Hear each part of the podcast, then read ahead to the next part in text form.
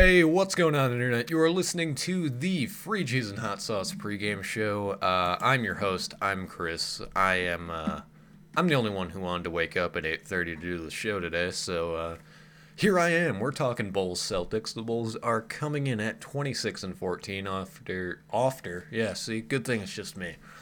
Uh, after a loss to the Wizards, and they are now on a two game losing streak. Been a bit cold lately, but I think we're fine. Uh, I'll get to that in a minute. The Celtics are 13 and 24, and they just lost to Atlanta because, you know, everyone loses to Atlanta.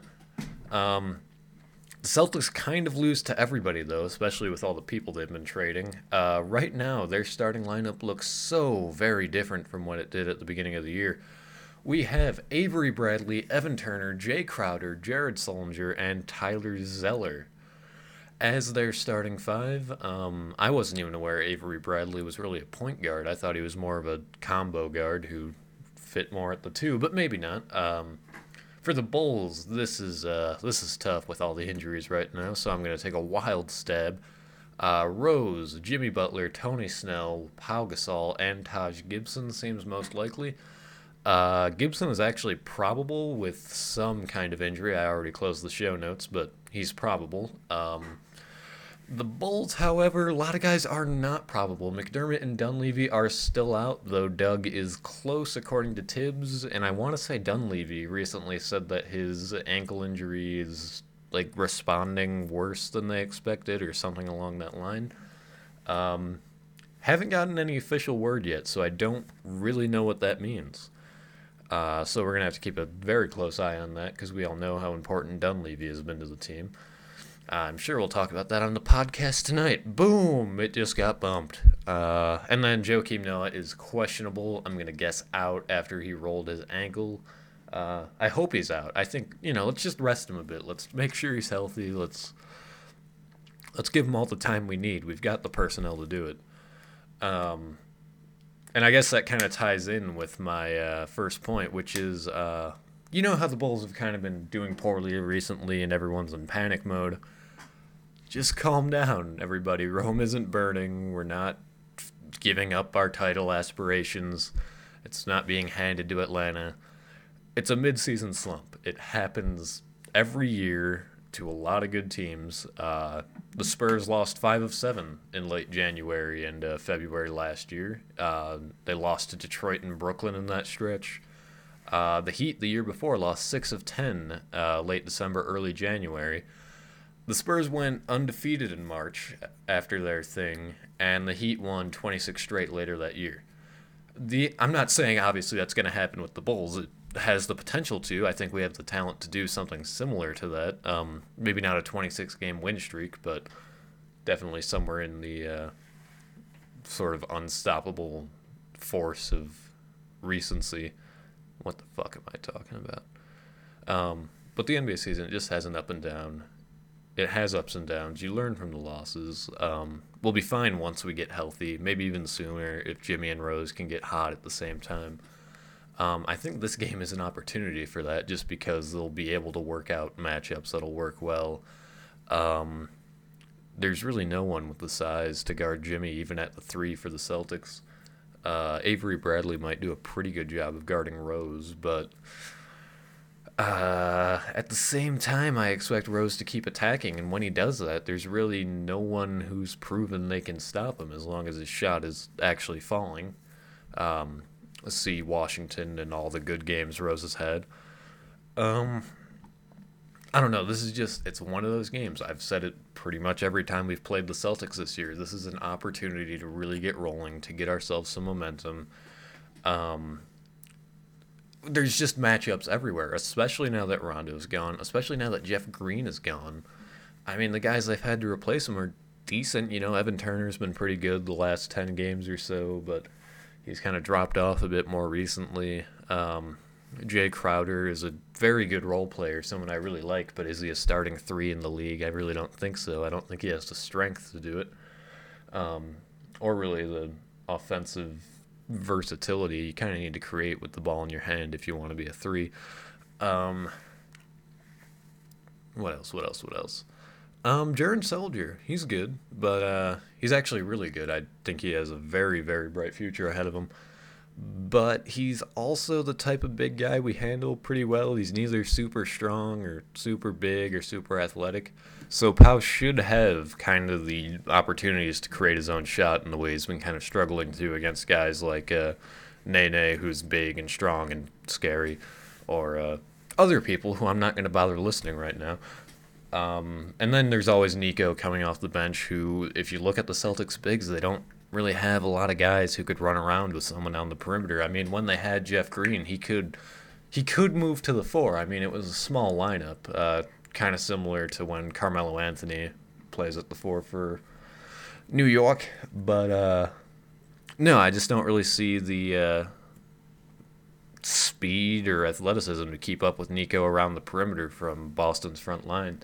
So he might have all the room he needs to generate offense, which might benefit us in the kind of way that having Dunleavy opened up lanes for us and um, it's not like Nico's not going to be in the game today either. He will probably play big minutes since I don't expect Joakim to play at all. Hopefully, because um, we just really shouldn't need him against Boston. I mean, you look at the matchups with Jimmy Butler. You know who's really going to guard him? Um, Evan Turner and Jae Crowder. I don't.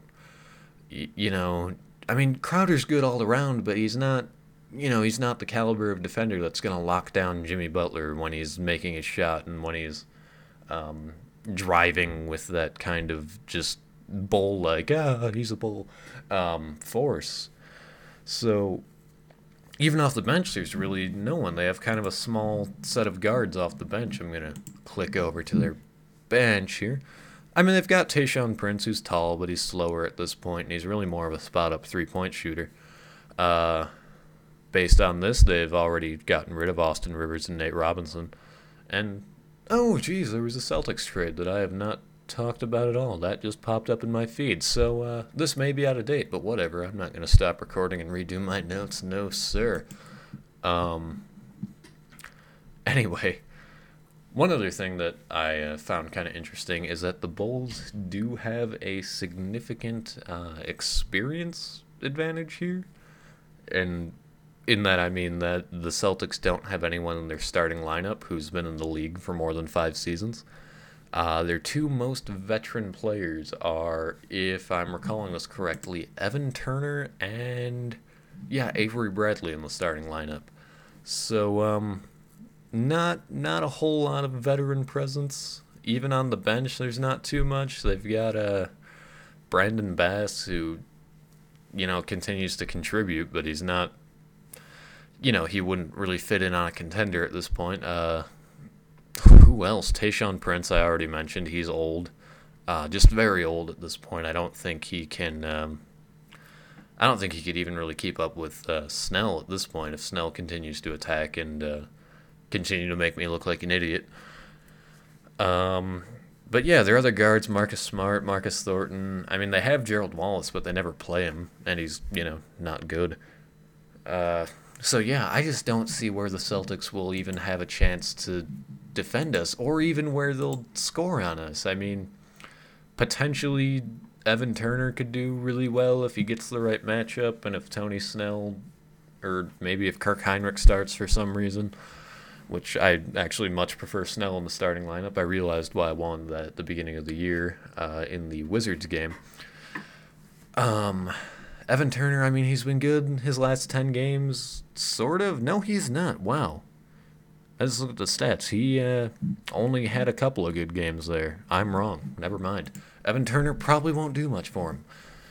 Uh, Avery Bradley's always good. Sullinger's always good. Uh, Olynyk has the potential off the bench to really hurt us. Uh, same for Sullinger, just because uh, bigs who can knock down mid range to slightly long range jumpers off the high pick and roll really kill us. Um, see the Wizards game for reference there, I guess.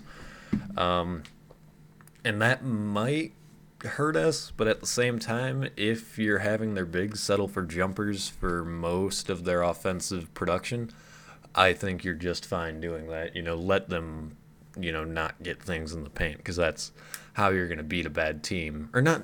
No, the Celtics are a bad team. I don't have any problem saying that. Um, because I mean, you look at the, it's not a jump shooting team. This is a team that's meant to attack the basket, so you have to keep them out of the lane at pretty much every cost.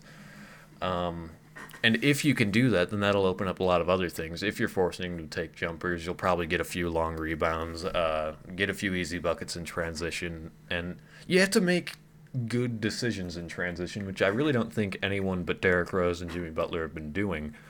Um, and the only reason they've really been making good decisions is because in transition, their goal is just get to the hoop at least to get fouled, and it works out.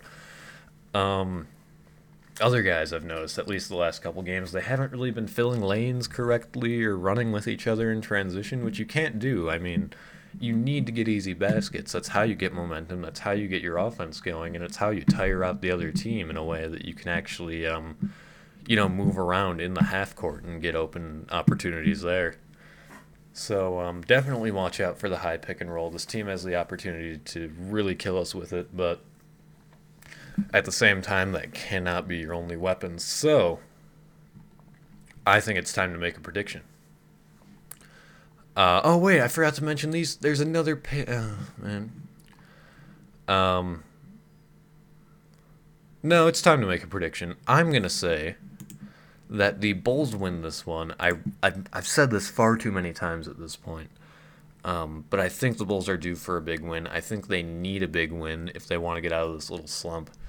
Uh, so I'm to say the Bulls win 109 92 if they open up the game with defensive intensity. They came out against the Wizards and they played with a lot of energy on offense, but not a ton on defense. And then it kind of fell off towards the end. They have to play defense with a lot of energy. It's what this team is based on.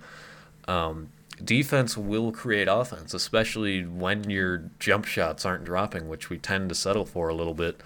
Um, like I said, getting out in transition, getting blocks, getting steals, long rebounds. I mean, that's the kind of thing that helps you build a lead, not just play shot for shot with another team.